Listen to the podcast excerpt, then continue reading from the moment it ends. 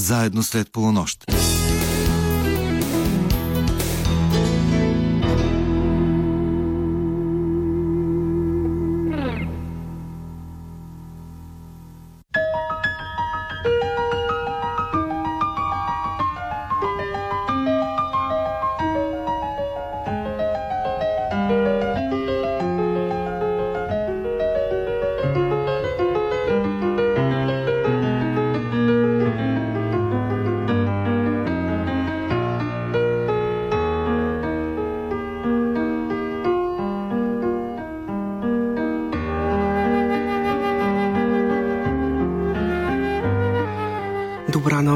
Уважаеми слушатели! Вие сте на вълните на програма Христо Ботев на Българското национално радио, където вече звучат встъпителните акорди на предаването Среднощен експрес. Екипът, който ще работи за вас в следващия час и половина, включва редакторът Ивайло Стефанов, музикалният редактор Тошо Йосифов и звукорежисьорът Евелина Кулински. Аз се казвам Йордан Георгиев и още в началото искам да споделя, че Днешното предаване приемам като един много скъп подарък за мен самия, а надявам се и за всички вас, които ни слушате, тъй като мой и ваш събеседник ще бъде една от любимите ми актриси, Вяра Коларова, която освен невероятно талантлив артист, е и много ценен, достоен човек, един истински човек на духа. С нея ще си говорим за мечтите, били те детски и романтични, или пък зрели и все пак непрозаични, за учителите и в професията, като разбира се специален акцент ще поставим върху името на Юлия Огнянова, за верните и приятели в живота, за изкуството на импровизацията, което тя владее по виртуозен начин, за огънчето, което като штафета предава нататък, преподавайки на млади хора и в школите Монтфис и в Нов Български университет, както и за провокацията, която отправиха към нея едни други млади хора, привличайки я към спектаклите на театър Зонг. В минутите след 1.30 ще ви предложим новото издание на рубриката Запомнете това име, в което прекрасната Весела Бабинова ще ви срещне с Христо Пъдев, един от най-талантливите млади актьори в българския театър. В днешното предаване, както по традиция, ще звучат някои от любимите групи и изпълнители на нашият гост Вяра Коларова. Веднага започваме и с първата песен Не така на група ФСБ.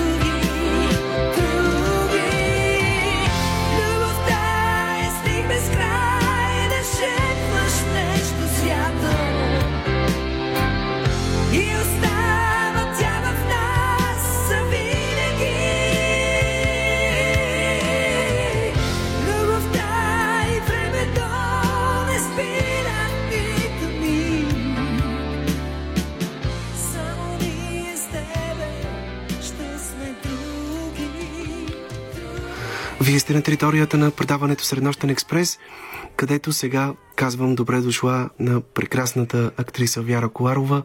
Здравейте, за мен е чест, че сте тук. Знам, че рядко приемате покани да давате интервюта, което ме прави още по-признателен, че тази нощ сте тук при нас. Здравейте от мен. За мен е по-голяма чест и никога не бих ви отказала покана защото дълбоко ви ценя и уважавам вас като личност и творец и като човек с специално отношение към културата, театъра и образованието изобщо. Благодаря ви искрено за тези думи. Най-хубавото е, че това е взаимно. Знам, че има едно съкровенно време за актьорите и това са часовете след края на всеки спектакъл, когато актьорът сякаш е най-уязвим, най- изчерпан от към енергия, раздал се до край на зрителите. И това е едно време, в което той има нужда да остане със себе си, да се отпусне, да изпие едно питие, за да може някак плавно и постепенно да пренастрои съзнанието си и да се пренесе от света на персонажа, който е играл в реалния живот с неговите проблеми. Защото, както казваше един ваш колега, не може да си играл на сцената крал и след това просто да свалиш доспехите и костюма си, да се прибереш вкъщи, да изедеш една чорба и да си легнеш. Няма как много по-фин, много по-деликатен е този преход от царството на Мелпомена към царството на Морфей, така да кажем. В този смисъл, колко любима територия за вас е територията на нощта, времето на тези малките часове след полунощ? Честно казано, това е най-любимата ми територия. Територията, в която която е лично и изцяло само за мен. И аз се радвам, когато тя така продължи с изгрева и започна новия ден. Тогава за мен е огромно щастие. Но през нощта се случват неща, които не се случват през деня и всички го знаем. Това ли е времето, в което обичате да мечтаете най-често?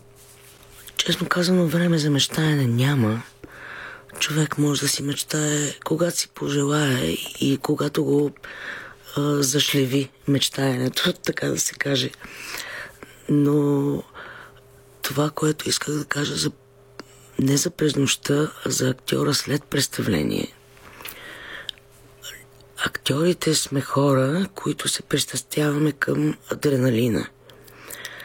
Това е един, как да кажа, химикал, който произвежда жлеза. И ние се пристрастяваме към тази жлеза и към това производство на адреналин. И след като представлението приключи, има нужда от един известен период, в който това влияние на адреналина да отече от нас.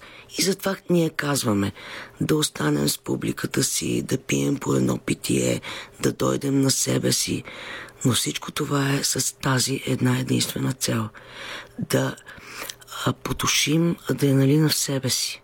Да му дадем време, той да оттече, да ни освободи. И ние да се успокоим и да спим сладко и сладко. Казвате, време за мечтаене няма. Ако ви върна обаче назад във времето към онзи период, когато се раждат и укрепват най-красивите, най-съкровенните човешки мечти и когато живеем по-често в света на въображението и фантазията, ще открием нещо интересно, че във вашия случай тези мечти не са били свързани с театъра и актьорската професия, а по-скоро с музиката. Вие още от 4 годишна възраст започвате да свирите на пияно. Да, това е напълно така. А, аз а, се смятам за музикант по природа, не за актриса. Всичко това, което се случи в последствие да кандидатствам в академията, да ме приемат, да имам късмета да работя с Стефан Москов, Александър Морфов, Галин Стоев, Явор Гърдев, да не изреждам всички, всички хора, Иван Ромов, с които съм работила. А, Борислав Чакринов, аз съм имал щастието да работя с ужасно много и ужасно много добри хора. И имах късмета това да ми се случи. И явно и затова останах в това събитие, защото то ми беше интересно, то ме вълнуваше, то ме провокираше, то ме караше да се срещам с различни хора, които не познавам, поради факта, че избрах независимия път за развитие. Ще стане дума в разговора ни за някои от тези много ценни срещи, които ви донесе театралната сцена. В същото време знам, че вашата майка е била цигулар и е имало желание вие също да започнете да свирите и на цигулка. да, така е. Майка ми е свирила на цигулка. Леля ми, нейната малко по-голяма сестра, е свирила на акордеон. И когато двете им дъщери, братовчетка ми и аз, поотраснахме, майките решиха, че трябва децата вече да учат инструмент като тях. И когато майка ми споменала цигулка, баща ми казал, е, айде да направим някакъв друг избор. И така са избрали пяното за нас и ние почнахме да свирим на пяно, за което аз съм дълбоко благодарна, защото това поставя една съвсем различна основа на живота ми. И всъщност, напредвайки с уроците по пияно, вече в тинейджерските си години, сте мечтаяла да бъдете и диригент и да дирижирате симфонични оркестри. Точно така, точно така. Даже помолих баща си а, едно... По принцип, много малко пъти съм молила родителите си за нещо да ми купят. Но тогава помолих баща ми да ми купи много добър грамофон. И започнах да си купувам плочи с класическа музика. Пусках си ги и дирижирах вкъщи сама. Представя си как целият симфоничен оркестър е пред мен. Ако е Шостакович и може би не е един, а два симфонични оркестра. Оркестъра не 60, 120 човека. Аз си представях 120 човека. И дирижирах. И това беше изключително вълнуващо за мен. Какво място заема музиката в живота ви и до ден днешен? Ето днес имаме възможност да слушаме някои от любимите ви групи изпълнители, но те са много малка част от а, всичко, което обичате да слушате. Музиката заема основно място в живота ми, така да се каже.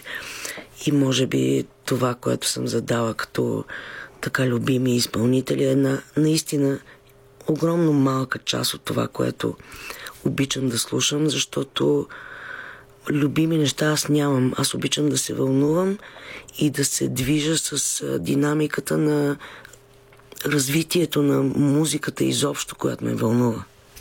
В този период обаче на детството сте имали и други мечти. Например, да станете следовател, да. повлияна може би от, а, от романите знаете? за Шерлок Холмс, другите известни детективи. Много обичах. Много обичах Артър Конан Дойл, Агата Кристи. Даже първия път, в който изправих родителите на ногти, беше един случай, в който мои съученици и аз си избрахме някакъв подозрителен персонаж на улицата и го следихме часове наред. Аз не се прибрах, без да си дам сметка, че ще тръгнат да ме търсят и родителите ми са ме търсили по болници навсякъде, докато аз се прибера след моята детиска изява. В този смисъл, може би не е случайно, че сте избрали театъра и актьорската професия, тъй като съм чувал режисьори, които казват, че актьора трябва да бъде като детектив. Като хване една роля, не трябва да я оставя докато ние разнищи до край, докато не влезе възможно най-дълбоко в своя персонаж. Съгласна съм с това. Но хубавото при нас е, че ние продължаваме да разнищваме ролята, докато играем спектакъла. При всяка една жива среща с публиката ни. Ние продължаваме да го разнищваме. И това е един процес. И това е най-интересното нещо. Че е динамично и е живо. А как всъщност решихте да се насочите към театралната сцена и Витис? Честно казано, насочихме учителката ми по литература от гимназията, съучениците ми ме насочиха, като казаха, че съм много артистична, с чувство за хумор. А, родителите ми, майка ми ми помогна, свързаме с Жени Пашова, тя ме подготви първата година, когато кандидатствах и не ме приеха. Следващата година ме подготви друга актриса, кандидатствах при професор Илков и Юлия Огнянова и те и двамата ме приех. И това беше огромен шок. Доколкото знам обаче при първото ви кандидатстване, както вие обичате да казвате, сама сте се скъсала на приемните изпити. Какво всъщност се случи тогава? О, много е просто. Това е класика просто в жанра. Ами, явих се на сцената и те ми поискаха драматичния монолог да си кажа, който бях научила пръв. И го знаех идеално. Просто това беше материал, на който нямах никакви спънки. И те ме помолиха да го кажа и в момента, в който ме помолиха, аз го забравих. Стоях дълго и продължително, питаха ме хората. Какво става, добре ли сте, искате ли вода? Аз казах, ми не. Нещо имате ли нужда? Каз... Не. А какво се случва? Викам ми, просто си забравих текста. А, да, благодаря, довиждане. А помните ли какъв беше този драматичен монолог? Не. Не От помня. Коя това. пиеса или... Не, не, не, абсолютно не мога да се спомня, защото а, мозъка ми е така устроен вече, че да чисти излишните неща, които не, не ползва. И всъщност след този първи злополучен опит да влезете в ВИТИС, вие учите една година педагогика в Софийския университет. Доколко това ви помага и до сега в годините по-късно, особено когато ви се налагаше да преподавате актьорско майсторство в школата Монтфис, после в Нов Български университет? Това ми помогна много като обучение, както ми помогна и това, че и майка ми е учител и логопед и специалист. Това също ми е помогнало в годините. Но това, което ме е изградило като... Не ме е изградило, което ме изгражда като преподавател, е самата среща с студентите. Защото аз за първи път, когато се срещнах с хора, които са ученици, си дадах сметка за неща, които са много важни в обучението. Защото един преподавател трябва да бъде много стриктен, отговорен, строг и справедлив. Кои са тези най-важни неща в обучението? Всичко важно и смислено, което си научил да предадеш на децата, с които работиш. Всичко важно и смислено. Да, да отдадеш от себе си за тях. За да продължи и за напред. Вие споменахте имената на професора Танаси Юков, на Юлия Огнянова. Всъщност, при второто си кандидатстване на вас ви се случва нещо, на което рядко ставаме свидетели в последните години. Вие сте прията едновременно и режисура, и актьорство, майсторство за куклен театър и не се отказвате от нито една от тези две специалности ги учите паралелно през цялото време и завършвате семестриално и двете специалности, нали така? Да, това наистина беше шок за мен, защото на четвъртия кръг на изпитите ме попитаха, така ние сме те избрали. Ти какво ще избереш? Актьорско майсторство или режисура? Защото ако избереш, примерно, режисура, един човек от вече избраните ще отпадне. И аз им казах най-честно. Избирам първо актьорско, за да разбера за какво става въпрос и след това ще продължа с режисура. И затова целият първи курс аз учих актьорско, актьорско майсторство, ходих на часове по режисура, когато мога и де-факто от втората година започнах да уча сериозно при Юлия Огнянова режисура. И всъщност единствено не сте се дипломирала като режисьор, тъй като веднага след Витис започвате да играете и то много интензивно. Да, освен това аз си дадах сметка, че за да се дипломирам, трябва да науча доста, доста, доста много неща. Преди да дръзна изобщо да поставя спектакъл. Защото аз съм актриса. Добре. След малко ще поговорим за една от най-важните срещи в живота ви, тази с Юлия Огнянова, но преди това ще чуем една песен с заглавие Среща. Среща и штурците.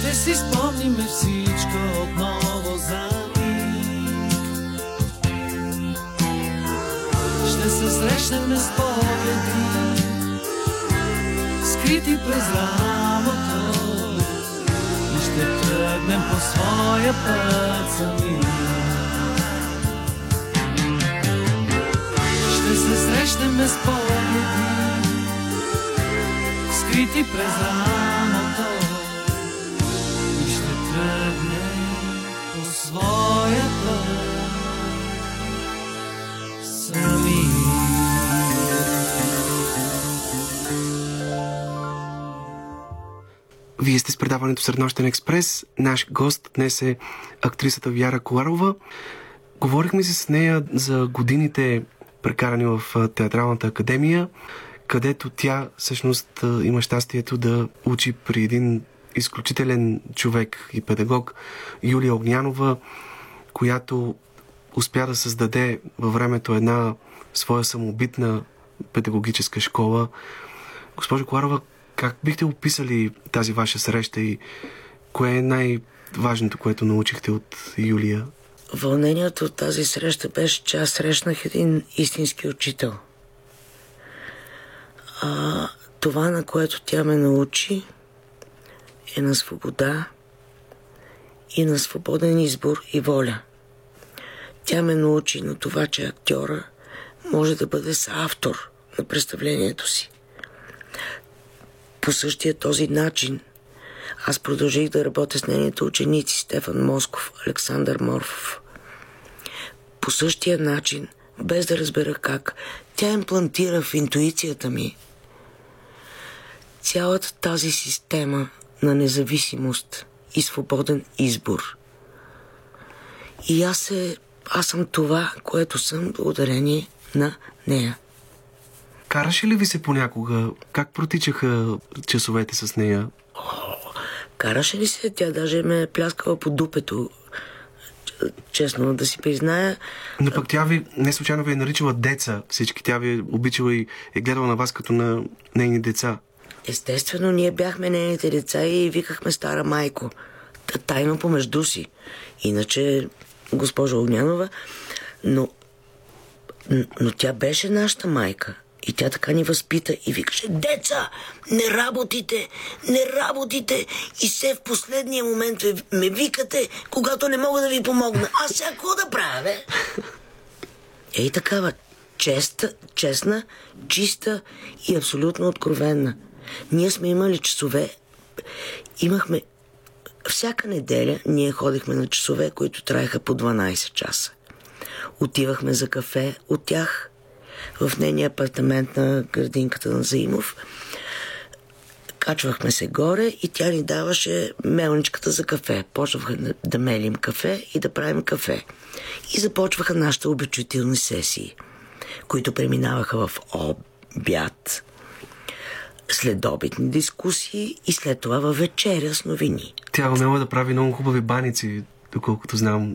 Тя умееше да прави великолепни неща. Даже и да валсира, дори и на 80 години съм е виждала как танцува валс.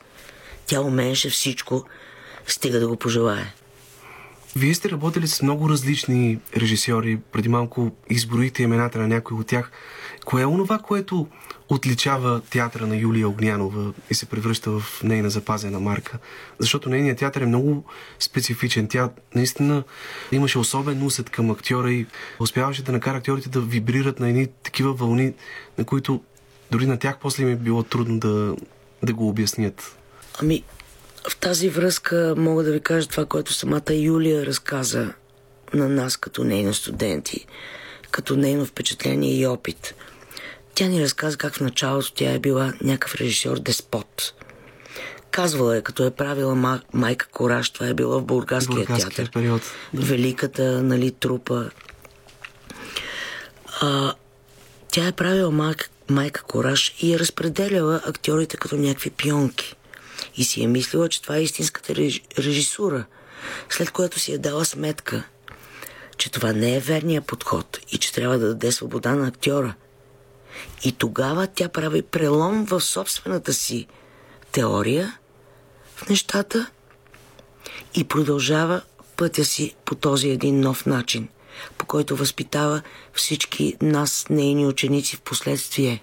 Всъщност аз наистина усещам точно това, че тя ви е научила да бъдете истински свободна, да се борите непрекъснато, да сте все недоволна от себе си, да искате все повече и повече от себе си и да не спирате да се изкачвате по стълбата нагоре.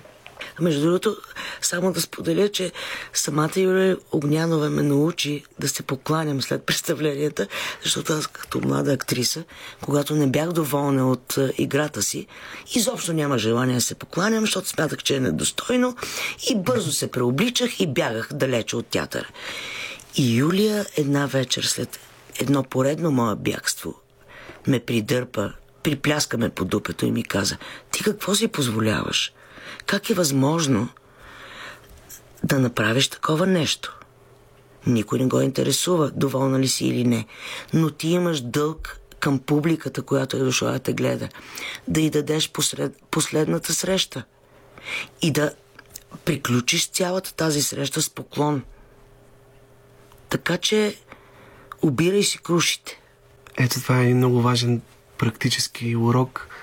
Знам, че тя е обичала да казва, че актьорът трябва да отключи подсъзнанието си, защото съзнанието много често ни пречи и ние трябва да го разкрепостим, за да слезем на подсъзнателно ниво, както и при съня на човека.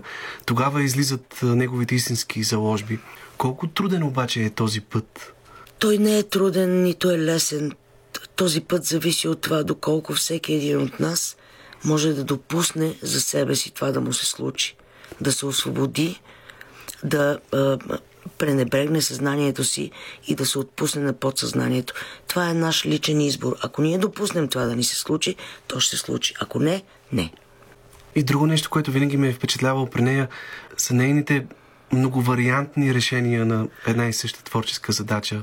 Многовариантното мислене, което е много силен педагогически ход.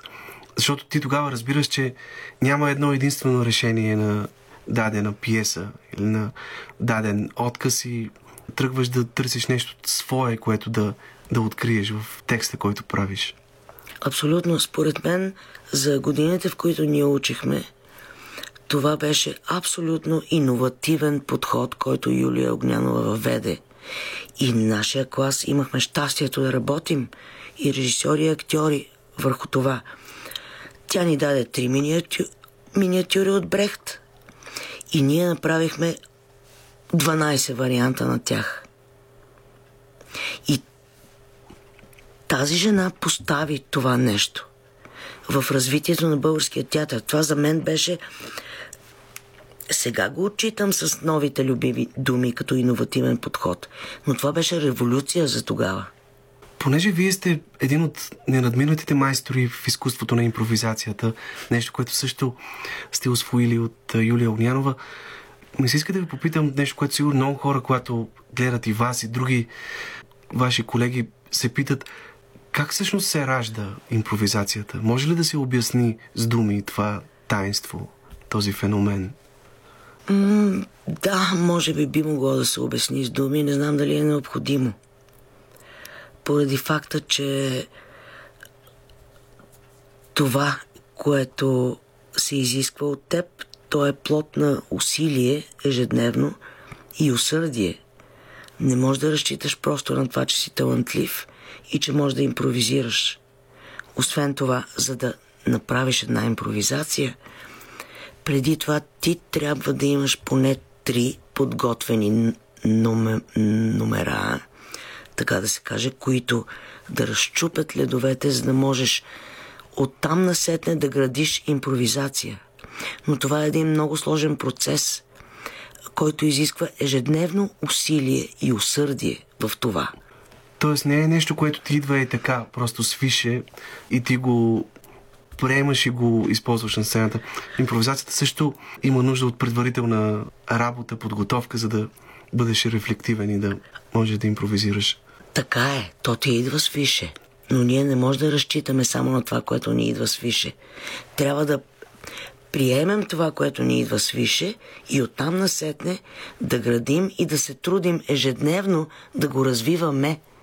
Защото ако не го развием, то изчезва един ден. Безвъзвратно. Какво трябва да знае актьора-импровизатор, за да може да се служи успешно с импровизацията в едно вече готово представление, с ясно изградена конструкция?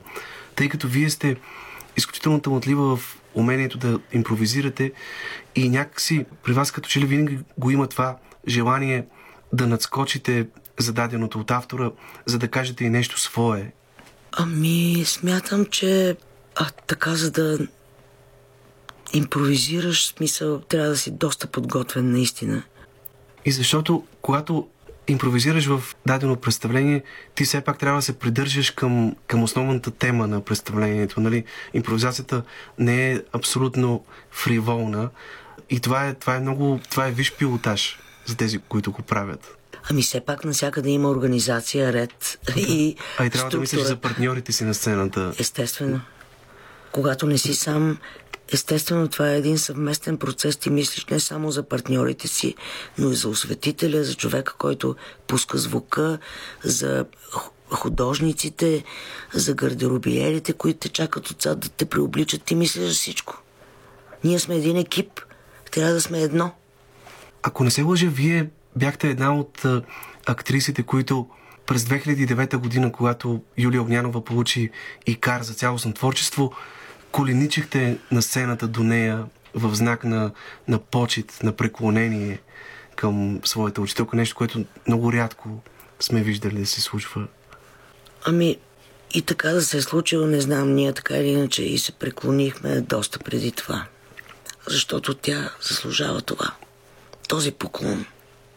Ако ви върна към първите ви роли на професионална сцена, помните ли кое беше първото представление с участието си, в което успяхте да впечатлите публиката и театралната критика? Ако не се лъжа, това е онзи случай в театър Ластрада, когато режисьорът Александър Морфов е тръгнал да прави Дон Кихот, а на премиерата зрителите са гледали Хамлет и вие всъщност играете няколко роли в този спектакъл Хамлет. Да, така беше. Това беше невероятно преживяване, което сложи старта на моята кариера и то определи развитието на развитието в творчеството ми.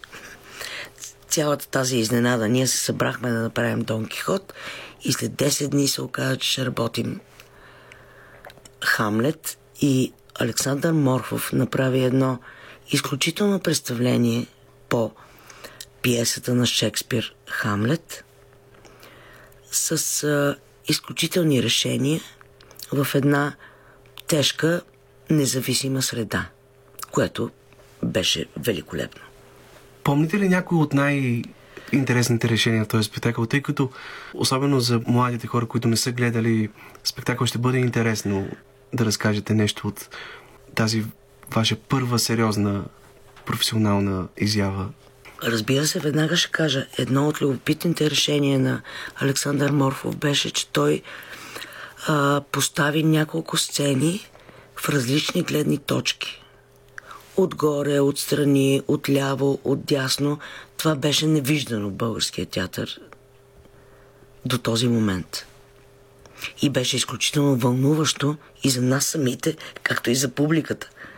И всъщност и пътя на Сашо Морфов като режисьор започна с това представление. То беше едно от първите му на Софийска сцена.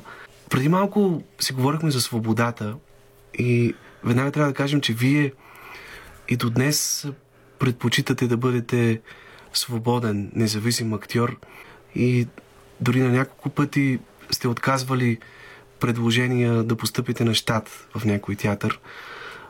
Знам, че едно от тези предложения е дошло от Стоян Камбарев, когато сте работили с него в Малък градски театър зад канала в началото на 90-те години. Да, това беше тогава, когато а, завършихме нашия клас 92 с Мария Сапунджиева и ни поканиха в театър Ластрада. И след това а, Стоян Камбарев ни покани двете да вземем участие в един негов супер успешен спектакъл, великолепен пиршка глава, в която две от актрисите заминаха за Франция и той имаше нужда от някой да ги замести, за да се продължи да се играе този спектакъл. И тогава ние започнахме с Мария да играем в този спектакъл и тогава ми предложиха щат. И аз попитах какво значи това. И когато ми казаха, си дадах сметка, че не мога да понеса тази отговорност. Благодарих за любезната покана и се извиних, че не мога да понеса тази отговорност и отказах. Тоест, вие го приемате по-скоро като отговорност. А всъщност, не е ли това, че може би един актьор на свободна практика е принуден да прави по-малко компромиси с съвестта си, с принципите си, отколкото ако се нещат и те разпределят други хора в различни спектакли и роли. Аз по принцип смятам, че ако си решил да правиш това, което искаш да правиш и то да го правиш добре, е добре да не правиш компромиси. Или поне да. те да са максимално безболезнени в пътя ти. И всичко наоколо. Ще продължим разговора с Вяра Корова след една песен. Сега ще чуем Personal Jesus и Depeche Mode.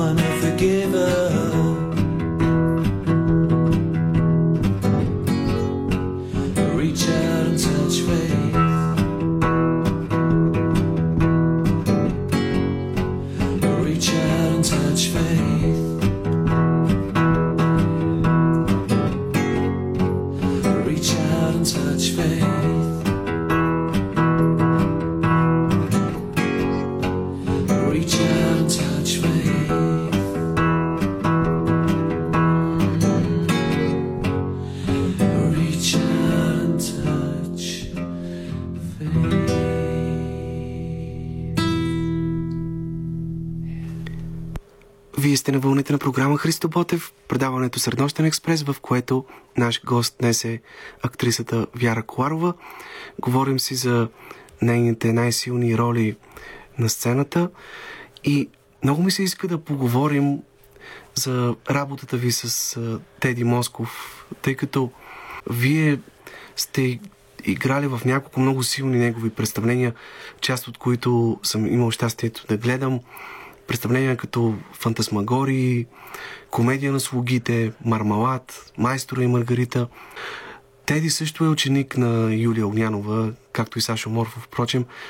Може ли да се каже, че това ви помага някакси да говорите на общ театрален език с него и да се чувствате като в свои води в неговите спектакли? Определено това ни помага да се разбираме по-добре, а и определено ни помага това, че ние сме от една школа и Сашо и Теди някакси ни бяха виждали като студенти още какво можем. И, и нещо, може би, си представили какво бихме могли да можем. Но това определено ни помага да се разбираме по-добре. И сме се разбирали по-добре и Теди ми е дал едни от най-вълнуващите провокации и спектакли в живота ми. Той ме е карал да играя всичко. Всичко. И А да не говорим, че освен това ми е така подарил предизвикателството да играе един спектакъл Мармалад 17 години. ето точно това исках да кажа. Не помня колко години, но вие казвате, цели 17 години се игра. Мармалат и беше истинско събитие. То щеше да си играе още, просто аз а, забременях и родих. Да. Аз няколко пъти съм имал щастието да присъствам на репетиции на Теди Москов, а те понякога са по-интересни дори от самите представления, тъй като там е неговата творческа лаборатория. Много често сценариите му се раждат именно в хода на репетициите. Такива ли са и вашите наблюдения като участник в немалко от неговите спектакли? Да, абсолютно. И това са наблюденията ми за репетициите по принцип. Много често по време на репетициите се случват много по-изненадващи и прекрасни неща, когато от, нали, за разлика от представления, които се играят понякога. Репетициите са едно изключително вълнуващо време за работа и процес и случване на събитието театър. И особено при Теди това е много видно, тъй като той е надарен с няколко много ценни качества, необятно въображение, оригинални идеи и едно парадоксално чувство за хумор, което виждаме в неговия театър, театър в който фрагментът, миниатюрата, краткият анекдот са основно изразно средство и това напълно кореспондира с творческата природа и с театралното мислене на Теди Москов. Абсолютно съм съгласна. А кои други роли бихте определили като особено знакови, с решаващ принос за израстването ви през годините и срещата с кои режисьори цените най-силно? А, това са много сложни въпроси. Ценя всяка една среща с всеки един режисьор, защото това е всяка една нова вселена за мен, който, която ми е била разкрита от всеки един от тях.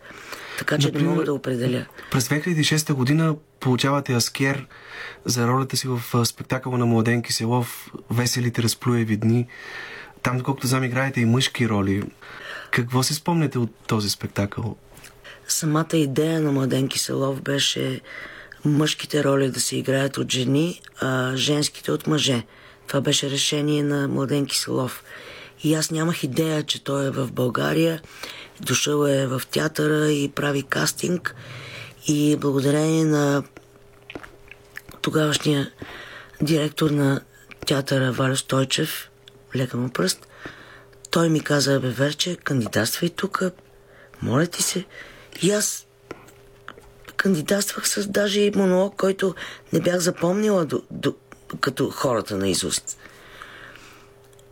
И Младен Кислов ме избра за спектакъла с Снежина Петрова. Снежина Петрова, Валю Танев, Малин Кръстев, Василин Мезеклиев, много Да, да, великолепен екип бяхме. И представлението беше много сериозно за ситуацията и за момента. И това беше прекрасно, наистина. Има ли нещо, за което съжалявате? Имате ли усещането за нещо пропуснато, неизживяно? Било то среща с мечтана роля или с любим режисьор? Нещо, което много сте искали да ви се случи през годините, а сте се разминали с него в живота си? Ами, сега може би ще прозвуча така стандартно, но не съжалявам. Наистина не мога да кажа, че съм пропуснала. Напротив, това, което ми се е дало като възможност, съм го награбила от сърце и съм се възползвала максимално от него. Така че за какво да съжалявам? Аз съм един щастлив човек, имам всичко. Прекрасно семейство, великолепна дъщеря, изумителна работа, която обичам и великолепни приятели и самишленици, които обичам от сърце. Какво да искам повече? Ето сега, като казахте великолепни приятели, знам, че едно от най-силните ви истински приятелства в живота е с Мариус Куркински. От кога всъщност се познавате с него? Още от академията. Първо аз знам за него от Мария Сапунджиева. Те се познават от деца. Работили са Те са израснали в да. да. Варенската студия Штурче. Точно легендарната така. студия братя Райкови, които, от която са излезли много големи актьори. Много, много, много наистина. Това е школа страхотна. И първо аз от Мария чух за него. Той беше прият предишната го- година, но трябва да отида в казармата и дойде в последствие. И после се запознахме и след това ни се случи да работим в един спектакъл на един драматичен режисьор, студент. От клас... Дипломно представление Да. по краят на играта на Точно Бекет. така, точно така. Тогава работихме за първи път с Мариус и след това вече той направи дневника на един луд и ме покани да участвам. И за щастие ме покани и във втория си филм за Сукан Да, свят. за Сукан свят, който тази година тръгна по кината в цялата страна. Всъщност, колко сериозно предизвикателство е ролята ви в този филм на баба Бона. Вие играете и бабата на героя на Мариус Милю и неговата зла орисница, която през цялото време се опитва да го закопае, както самия той казва. Е, това е най-гадното. И аз го попитах, Марио, защо бе, приятел си ми от толкова години? Защо ми причиняваш това? Да те мъча? Ами, така голямо предизвикателство беше да някакси да съчетая и доброто и злото, защото аз осъзнах, че някакси нося плантата на разказа на Хайтов, на литературата изобщо. Че човек не знае кое е за добро и кое е за зло. Да. И как се е случило, нямам идея, но цялата тази отговорност аз си осъзнах, че трябва някакси да мога да сътворя в себе си и да го претворя така, че то да бъде ясно. Всъщност, понеже тази тема за границата между доброто и злото я има и в един спектакъл, в който вие играете Животът е сън на театър Зонг. Смятате ли, че злото е предопределено, т.е. че е изначално заложено в хората или поне в някой от нас или по-скоро човек сам гради съдбата си чрез изборите, които прави, чрез свободната човешка воля? Смятам, че човек изначално се ражда добър. Той избира да бъде зъл или избира злото. Но изначално дълбоко в себе си аз вярвам, че човек се ражда с тази идея да бъде добър, доброжелателен, да бъде комуникативен, защото ние сме хора, които живеем в общество, не сме сами. Да, защото там в животата съм вие играете кралят на Полша Басилио е много мъдър владетел, почитан от всички заради страстта си към науката, особено към математиката.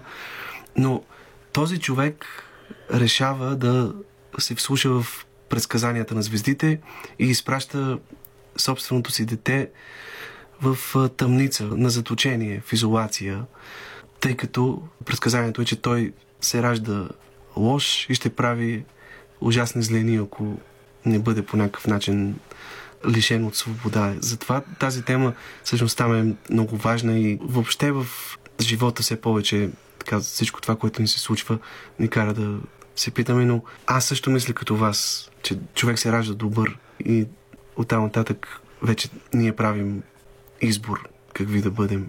Аз също вярвам в свободната воля и избор, но цялата тази история, която е живота е сън и това е един баща да направи такъв избор за детето си, то да се роди, да го затвори и след това да му даде възможност да се почувства друг и после пак да го върне в този затвор, това е някаква страшна бруталия, честно казвам. Много е брутално и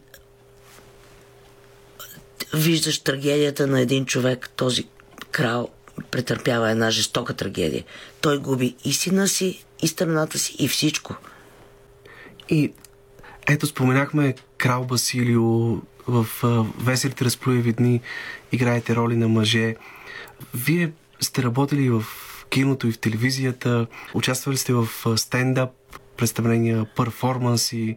Сега това е една нова провокация, театър, зонг и ролите, които ви предлагат. Тоест, не спирате да експериментирате и да търсите нови, нови провокации за вас самата. Ами нали трябва да ни е интересно, нали трябва да се развиваме, нали трябва да се надграждаме от всичко, което сме научили. Иначе аз не намирам смисъл в а, така пребиваването ни тук. Продължавате ли да се учите и до днес в професията? Естествено, не само в професията, аз се уча от дъщеря си.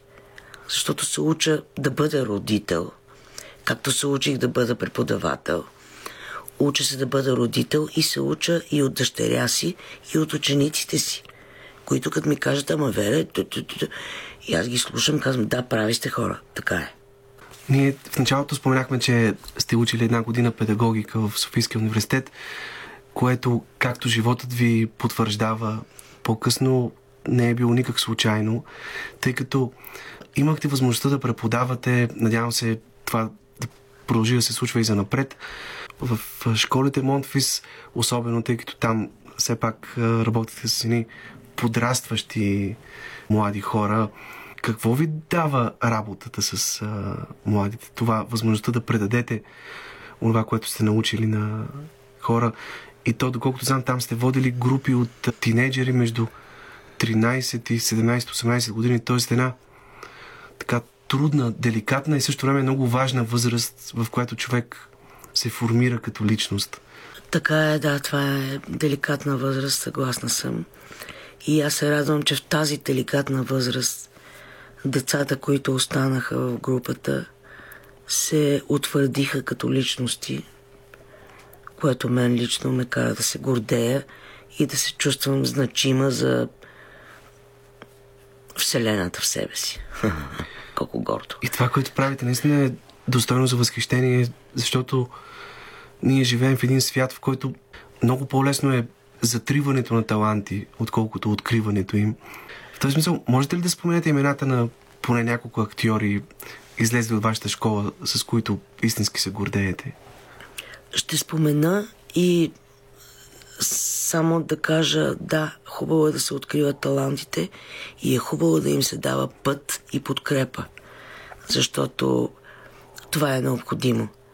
Но децата, които са излезли от нашата школа и които са вече утвърждаващи се и някои от тях утвърдени творци, Димитър Николов, Дина Маркова, Валентин Стоев, Крисата Насов, Живко опа, забравих. Бяло петно. Но достатъчно сериозни имена. Вие избрахте едни от най-талантливите млади актьори в момента в театъра ни.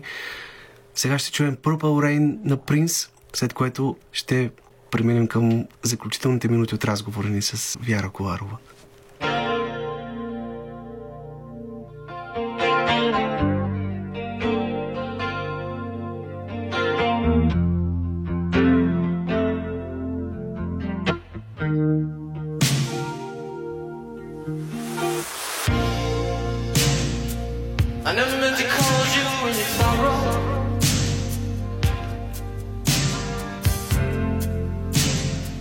I never meant to cause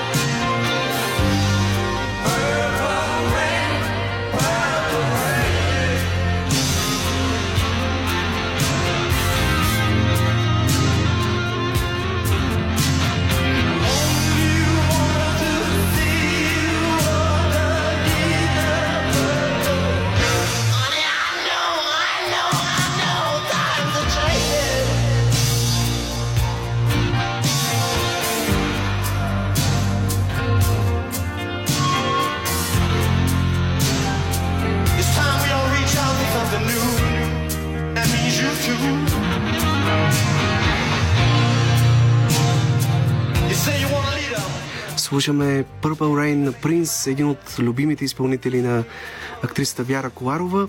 Още няколко минути ще бъдем с нея и ще използваме това време, за да може тя да ви покани на представленията, които играе в момента.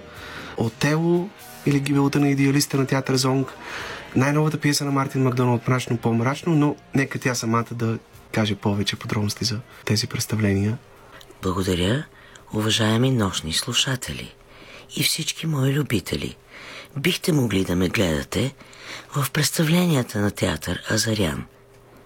Животът е сън на театър Зонг, както и Отело на театър Зонг, както и в театър Театро от мрачно по-мрачно на Мартин Макдона, както и в спектакъла на Паник Бутон театър, който се играе на сцената на Дерида Дан Студио. Кариоки Найт. Добре дошли. Заповядайте. Датите можете да откриете в сайтовете на тези театрални пространства, но аз лично също горещо ви каня да гледате Вяра Коларова. Аз самият не съм гледал някои от тези представления и с удоволствие ще го направя. Иначе, как ви се отразява тази пандемия, която се оказва много сериозен проблем и за хората на изкуството, както и за всички? Великолепно ми се отразява тази пандемия. Даже всички казват, че съм се подмладила. Явно наистина добре ми се отразява. А, добре е човек да си даде сметка за някои неща в, в това време, в което живеем. И едно от нещата, за които си дадах сметка, че аз толкова независим човек съм склонна да се съобразявам с всякакви правила. Което значи, че правилата и реда са изключително важни неща и не бива да ги подценяваме. Трябва да сме наясно с тях, за да знаем как да ги прекрачваме. Шегувам се. Как ви се отразява целият този стрес в София? Успявате ли да свикнете с него? Не, честно казано, с стреса не бих свикнала никога. И така, това, което съм си избрала да работя, то изисква някакъв стрес. И, честно казано, това дълбоко не ми харесва, но въпреки това аз правя това, което правя, защото го обичам и ми харесва. Но стреса покрай всичко това е абсолютно излишен. И ако имах възможност, бих си купила парче земя, бих си построила една малка каштурка, бих се научила как да гледам домати и картофи и да си живея на село. И да нямам и помен от стрес. Добре, и накрая какво ви дава работата с тези млади хора и в театър Зонг, и в представлението по пиеста на Мартин Макдона имате шанс да работите с младите. Зарежат ли ви с енергия? Карат ли ви да гледате по-оптимистично на живота? Те ми дават нещо, което никога не може да ми се върне. Младостта. Всички тези хора ми дават младостта и всичко, което младостта носи. Независимост, дръзк, дръзкост, смисъл безотговорност. Има толкова неща, които свобода, които младостта носи. И всички тези млади хора ми дават всичко това от себе си. Как да не съм щастлива? Извинявайте много. Даже ми е неудобно да се Аз съм сигурен, че и вие давате много на тях. Благодаря ви искрено за това гостуване. За мен наистина беше чест и привилегия да бъдете тук при нас. Актрисата Вяра Коларова беше гост в днешното издание на предаването Среднощен експрес. След малко продължаваме с рубриката Запомнете това име.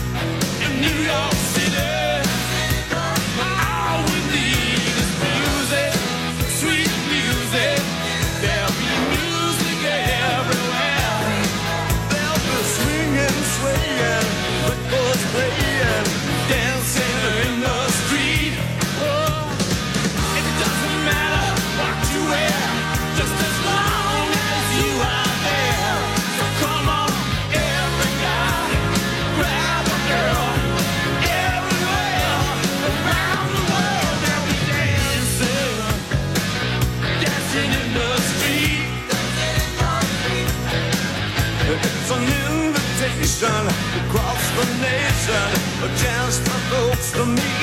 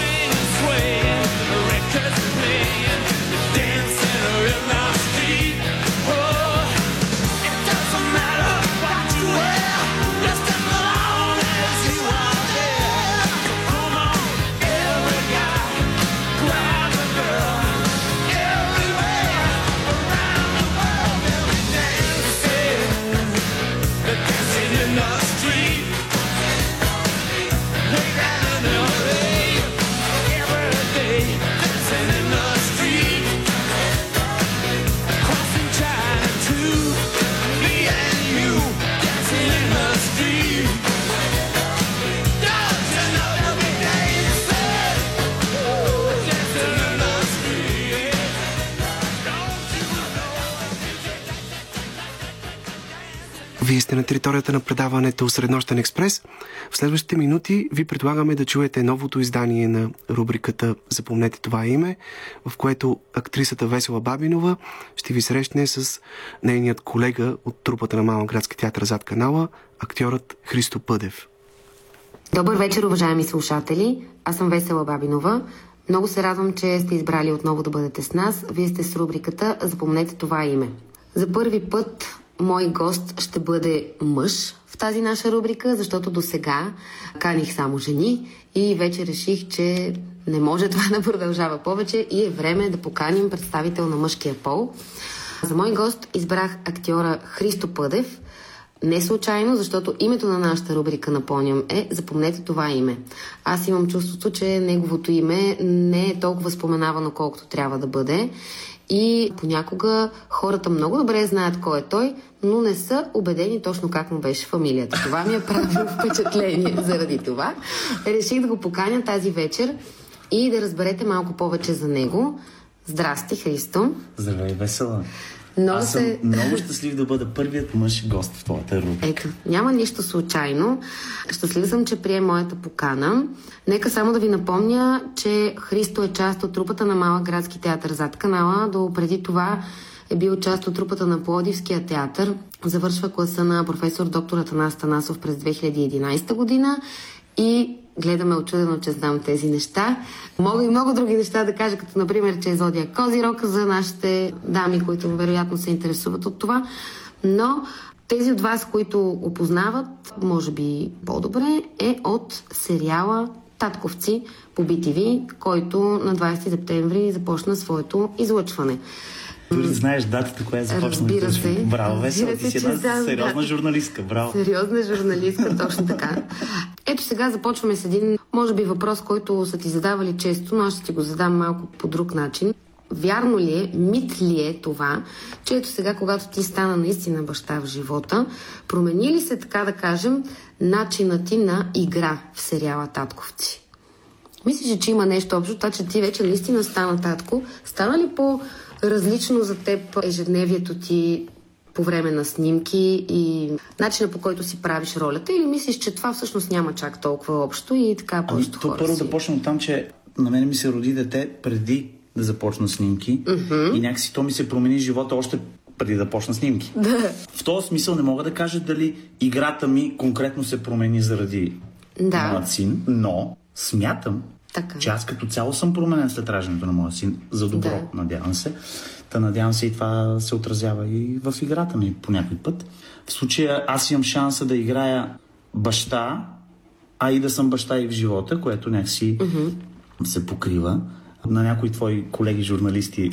Че, че ме е странно да те наричам журналистка. Ама аз не съм е смешно, журналист, е чакайте сега да, нали? на няколко журналисти им казах, защото нещо ме питаха и им казах, че обикновено ние актьорите, знаеш, отвън на не ми действаме, все едно неща, които ни случват в живота, ги ползваме после така.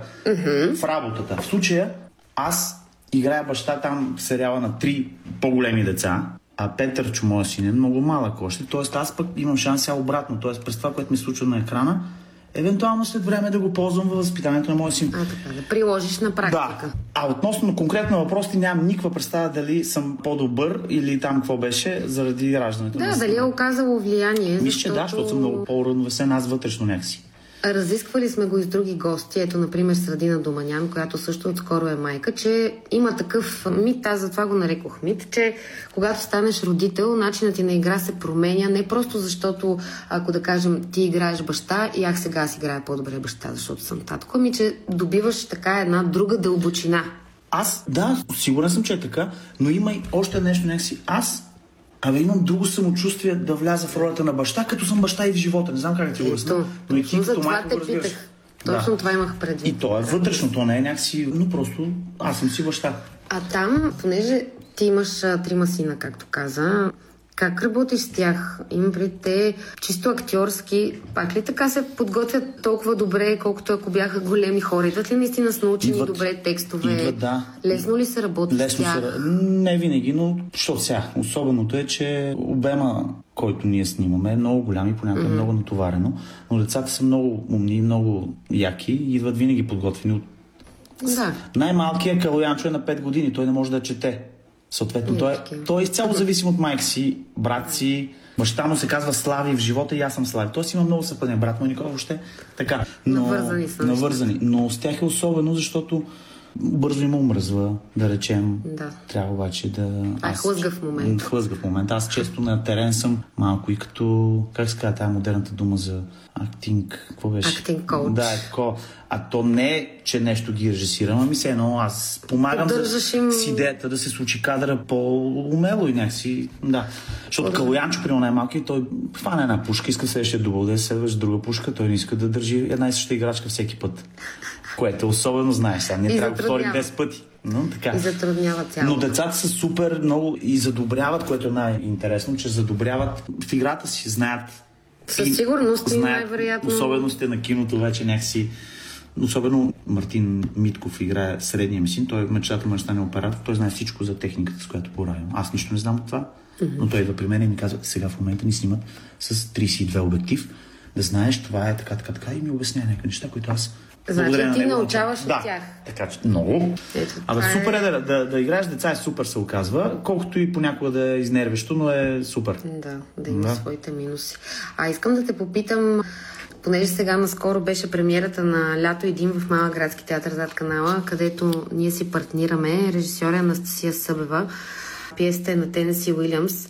Ти какво мислиш такъв тип пиеса, която е една любовна история, която може да има своите зрители, да кажем, преди 50 години и след още 50 години пак може да си има своята публика, понеже нали, любовните истории те винаги могат да стоят актуално, да не са Така а, е. странни, скучни и така нататък, защото любовта във всички измерения през годините, тя си е, не се променя нещо, Бог знае колко, за сметка на други неща.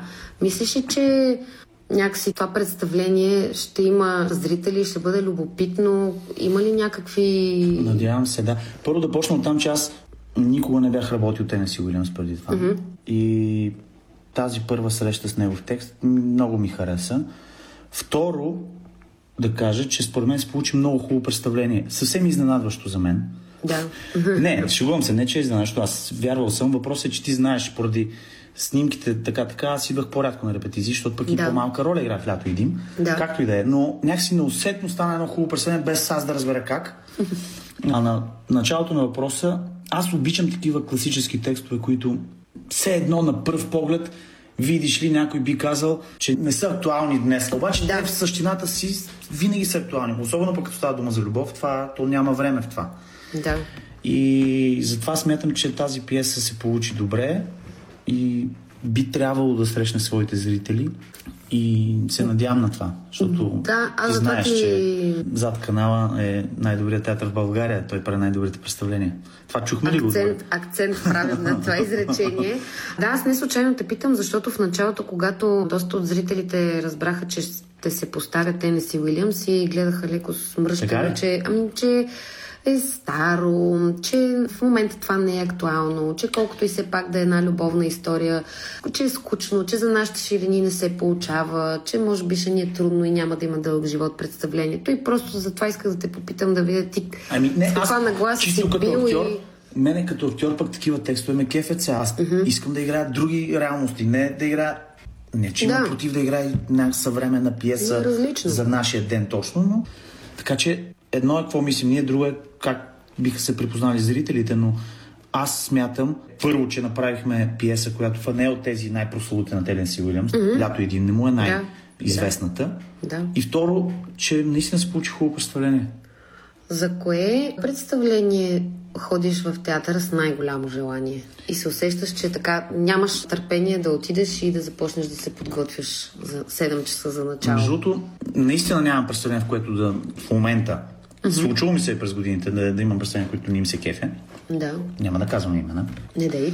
Но в момента няма такова. Но има едно представление, сцени от един семейен живот се казва. От 19 С актрисата. Весела Бабинова си партнираме в любовни взаимоотношения.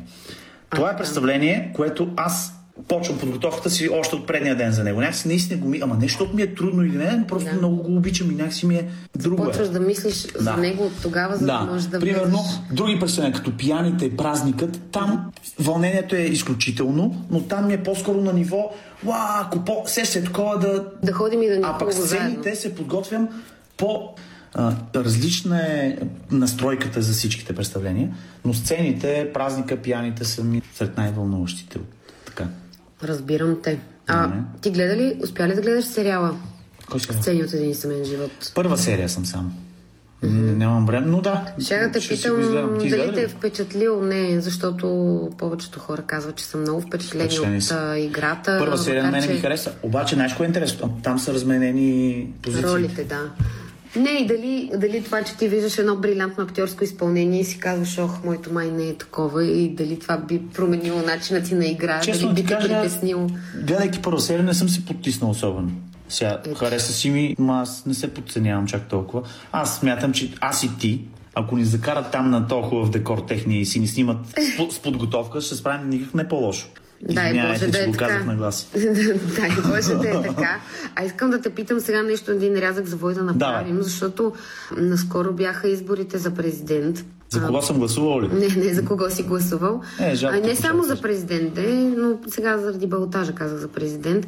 Ти интересуваш ли се от политическата обстановка в страната и смяташ ли, че е важно младия човек да гласува и така, доколко това трябва да е част от нашия живот и младите хора трябва ли да имат интерес в това нещо? Аз го задавам този въпрос сравнително често, просто защото Да. в момента това много ни занимава. Важно но е, да. интересно колко от колегите, наистина за тях всичко е само изкуство и ох, не гледам новини и политиката не ме интересува. И доколко пък това всъщност наистина е важно и какво правим по въпрос, освен да го обсъждаме на маса. Аз първо много се интересувам. Второ, напоследък особено много се интересувам. Покрай цялата тази година на избори и така, така, така, проблеми. Аз си гледам новини всеки ден. Връщам си, когато не мога да ги гледам. Вълнувам се, имам позиция. И смятам, че е важно, естествено, за да имаш едно здраво общество, трябва да имаш вътре членове, които някакси да го движат това общество. Това минава през мнение и избори. Важно е да се гласува, безмислено е да се говори, че не е.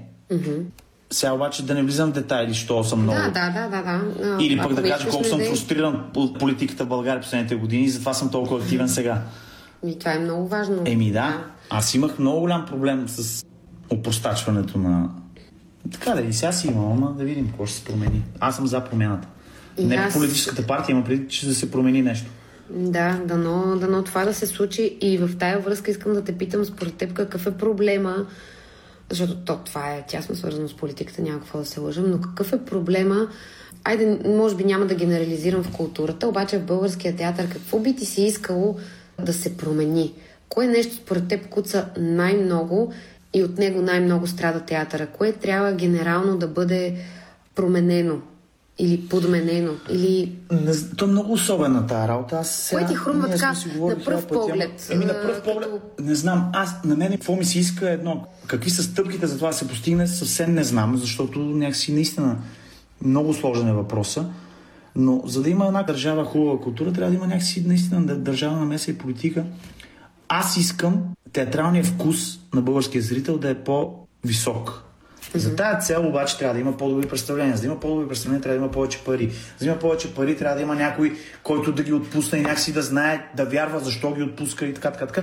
Тоест много е навързано цялото. Да. Но на мене ми се ще да има повече височина в възгледите. Разбираш ли какво имам предвид? Лошо се изразих. Не, напротив, аз те разбрах много добре. това ми е все едно цялото. Това е, ще ми се да отида на театър в без значение в кой театър и някакси да не знам какво ще гледам предварително, защото аз в повечето представления, на които отивам, знам горе-долу какво ще гледам. Да. И... И така. Не винаги това е някаква много висока литература. Не, че трябва да е много висока литература всеки път, но все пак да има една Да. приятна граница, която... Но за тази цел, за да могат авторите да си позволят и да израстват един от друг някакси. Автори, има предвид режисьорите, актьорите, трябва да има свобода на полета. А той се постига, за съжаление, и през финансови средства в България. Сега ти като отпускаш 12 стотинки за един продукт, то няма как да очакваш той да струва 2 лева след това. То няма как, Да. образно така е. казано. Така е, за съжаление, и затова също като тебе вярвам и се надявам, че подобрение ще настъпи. Е, да. Но си за финал, така, макар че аз много искам да питам още много неща, но уви нямаме чак толкова Няма. много време. За финал ми се иска да те помоля, понеже скоро вече започват и коледните празници и така нататък, нещо да пожелаеш на нашите слушатели, от което според тебе те имат най-много нужда. За мен, разбира се, аз мисля, че това е здраве, но какво, Разбира какво се, би че здраве, пожелал? особено като... пък в, в такива пандемични дни, като сегашните, разбира се, че здравето е най-важно. Да, да се обичат, да бъдат щастливи, да прекарат време с семейството си, да идат на театър, да четат хубави книги, да гледат хубави филми. Мисля, че това е достатъчно. Да, за да може някакси да стъпваш по тази земя и да си щастлив. Да ти е хубаво. Дай Боже. Много дълго стана. Много хубав завършек. Много благодаря на всички, Слушайте които... рубриката на Весела Бабина. Да, много благодаря на всички, които бяха с нас. Това беше първия мъж гост в нашата рубрика Запомнете това име. Христо Пъдев. Запомнете го наистина, защото те първа ще чувате все повече и повече за него. И Ако искаш, може през 2-3 седмици да си идвам аз пак. за да го запомняте. Междувременно, докато го запомните, той ще ви очаква в Малък градски театър зад канала. Лека Заповядайте. нощ и бъдете здрави!